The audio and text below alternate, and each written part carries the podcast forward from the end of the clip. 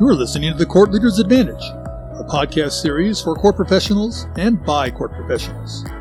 Brought to you by thecourtleader.net in cooperation with NACM, the National Association for Court Management.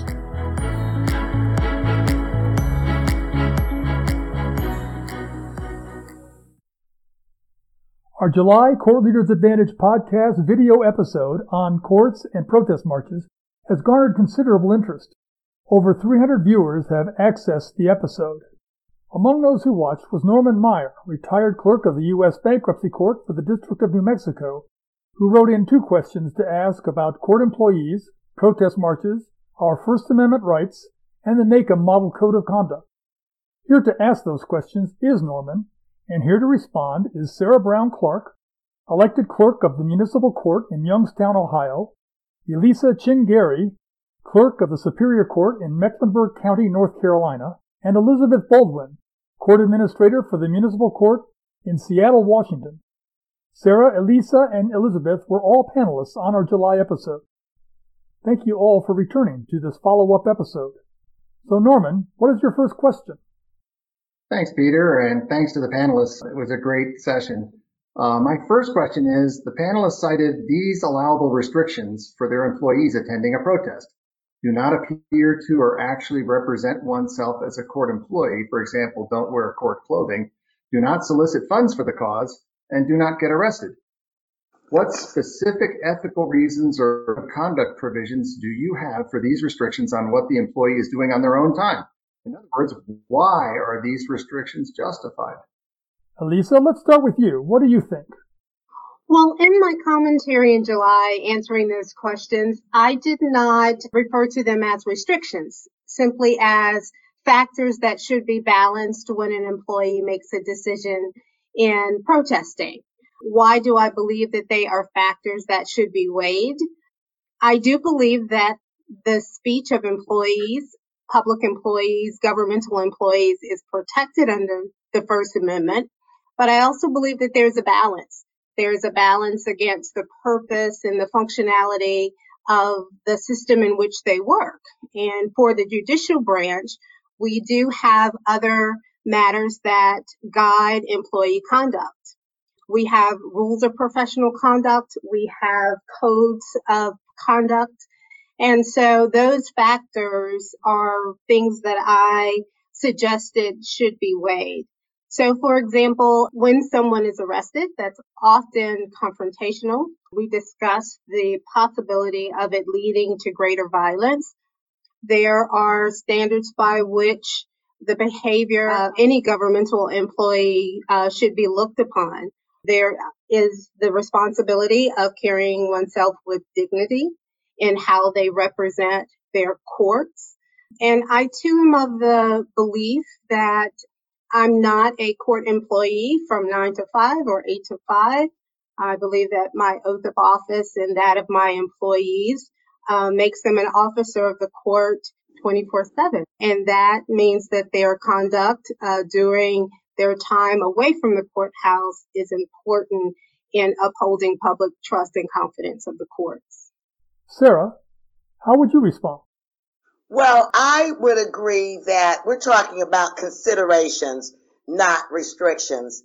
And I think in many instances, when court employees are initially hired, um, we talk to them about the public perception of the courts and their representation because they are employees of the court. In many instances, there are hiring documents that include the responsibility of the court employee to exercise good judgment as it relates to actions that would reflect on the court. I don't think of these as restrictions. I think of these kind of similar to medical personnel who may work in a hospital but are obligated to maintain an impartial position. And I think as it relates to procedures and not to publicly take sides. And I think that one of the problems that we considered when we were discussing this is the perception that a court employee might be perceived to be taking sides in an issue that might come before the court. So I think what we're talking about here basically is exercising good judgment and of course the employment documents, I don't see it as a restriction and I don't see it as a violation of one's freedom of speech. Elizabeth, what do you think? I agree with the statements made by the other two panelists. Again, I was thinking of this as advice, not hard and fast commands, but things I would want somebody to think about as they go forward and decide what they want to do. For a little other nuances, when we talk about like representing yourself as a court employee, if you are wearing clothes or represent yourself as that and you are uh, interviewed by the media, it may be interpreted by some that you're speaking on behalf of the court. And there are certain people at the court, at least at my court, who that's their job, the communications officers. And so that could become a problem depending on what is said. I would also like on the soliciting of funds, it's a little nuanced, but we have a ethics rule in the city that you should not, you can't collect funds related to a campaign or a ballot issue. And my advice would be to be careful about that because if somebody ends up who's a leader in a protest uh, decides to uh, run for office, there could be a connection there if some of the money you possibly collected was used for that campaign or if it was for like a ballot initiative. And so it's just to be careful. I wouldn't do it, but really think about it. And then as far as getting arrested, the other thing that I would add is in our court, our employees, many of them have access to criminal information that you are required. There's a security clearance and there's training and everything that you have to do. And to maintain your security credentials. If you are arrested, you're required to disclose that to your manager. And depending on what, if you end up, yeah, arrested, charged, and convicted of it, it could jeopardize your ability to have access to that criminal information as determined by, in, in our state, the Washington State Patrol. So those are the little, the kind of the nuances that I would also add to the discussion. And I'm assuming other states and counties and cities have some similar issues and rules. May I add something? I am from a smaller community. I mean, when you start talking about Charlotte and Seattle, you're talking about larger communities. And so I think to some extent this is relative. In a community the size of mine, people know who works in the court. And as a consequence, they see them as representing the court. So it really becomes more of a public perception of the courts being neutral in a smaller community where individuals who participate will be perceived, knowing that they work for the court, will be perceived as representing the court, even if they don't have on court t-shirts or whatever. So I think the size of the community is a factor in how this is interpreted.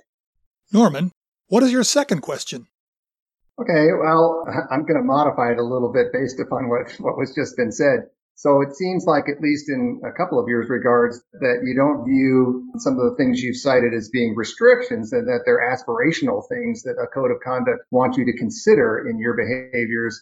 I find that to be splitting hairs a little bit. If you don't want somebody to wear court clothing out there to, because you don't want the perception of impartiality to be impugned in some fashion. That to me is restricting their behaviors. So my second question relates to the free speech. So what about an employee's right to free speech that the panelist said was paramount? And at the beginning of the podcast, that was said over and over again. I think that you are putting out some requirements, restrictions, whatever you want to, to say, but that doesn't jive with the First Amendment's right to say what you want at your own time. If it's just aspirational, then you can do whatever you want to do but yet you are saying that there are things you don't want your employees to do, which seems to be a restriction and, and an abrogation of the First Amendment. Sarah, what do you think? I think Norman brings up some very valid points, but I think the bottom line is as court employees, we're concerned about the public perception of the court. And if we're going to split hairs, let me say it like this. If you choose to speak in support or in opposition to an issue, and you feel that it's your right to do so, you should preface your comments by saying that you are speaking as an individual. And I think that's pretty critical. If you're participating in a demonstration, you should make it very clear that you're participating as an individual. But you also have to honor your employment agreement. And if your agreement stipulates that you must be very cautious and exercise good judgment as to your actions that might reflect on the court, then it really becomes a value judgment uh, or, as you were saying, aspirational. Elizabeth, how do you respond? I would respectfully disagree with Norman on whether advice is a restriction. As I think about ethics rules, if ethics were so easy to figure out and you knew where the line was and where, you know, what to do, like a bright light shined on it, that would be a very interesting place to be. But ethics rules aren't like that. And I think if we look around, uh, well, I'm just going to stop there on that com- comment, but they're just not bright lines. And what you choose to do and how you choose to speak or how you choose to walk up towards an ethics advisement or an ethics rule, sometimes there are consequences for when you go over the line or if mm-hmm. your toes right up to the line. Right. And I would want an employee when they come to me for advice to know where I think that line is and what the consequences might be if they go over it. And then there's a whole process for ethics violations and, and things like that. But I guess that would be my response.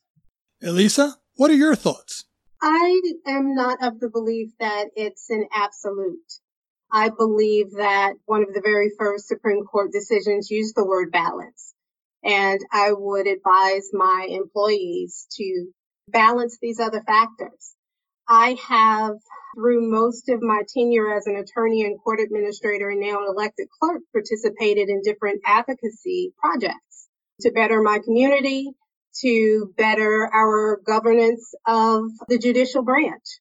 But I have done all of that with balance, knowing that I am representing the behavior and the professionalism of my profession and the court. I like the use of the term balance. I think it, it's really important. And I know that the purpose of the questions is to stimulate our thoughts as it relates to this. But I think balance and good judgment are the critical components of any decision any court employee would make prior to engaging in a demonstration, particularly one that might end up in court. And, and I would just add an employee of a judicial branch or a court does not give up their rights to First Amendment freedom of speech. However, we I think we all recognize that freedom of speech isn't a unfettered right that you can say anything you want in our country. Sometimes there are consequences. There's the the famous case where if you yell fire in a crowded theater, there may be mm-hmm. consequences but you have a right to say it. Nobody's gonna zip your mouth shut. But you have to think about it and and I love that word balance. You have to mm-hmm. balance right. your freedom to speak with how it affects others and how you want to represent yourself. And so I just wanted to add that. My thanks to Norman for sending in his question, and to Elisa, Sarah, and Elizabeth for responding. Remember, if you have a question about this or any episode, email us at clapodcast, that's all one word, at nacmnet.org. In most cases, we'll answer your question at the end of a future episode. Additional resources for this episode are available on the NACM CLA podcast landing page, including the 2017 opinion of the Massachusetts Supreme Judicial Court on attendance at the Women's March, the 2018 Arizona Supreme Court Judicial Ethics Advisory Committee opinion on judges and judicial employees participating in marches, rallies, and protests. The 2020 paper by Cynthia Gray, director of the National Center for State Courts Center for Judicial Ethics, titled Judicial Participation in Marches and Other Issue Related Community Events, and the 2020 California Supreme Court Committee on Judicial Ethics opinion on judicial participation in public demonstrations and rallies. This has been the Court Leaders Advantage podcast series. Today's episode is available on the NACM podcast landing page in both video and audio format. Be sure to catch our next episode, which will release on Thursday, November 19th. Until then, I'm Pete Kiefer, and thanks for listening.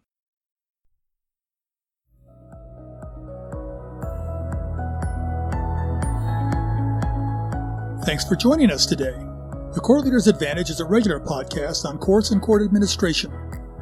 Today's episode will be available on the NACM website in both a video and audio format. It will also be available on YouTube, on Facebook, and on Twitter. If you have questions, comments, or ideas for future episodes, email us. Our address is CLA Podcast, that's all one word, at nacmnet.org. I'm Pete Kiefer, and on behalf of our guests, the Court Leader website, and the National Association for Court Management, have a great day. The views, information, and opinions expressed during this episode are solely those of the host and the individual panelists. They do not necessarily represent the position of the National Association for Court Management.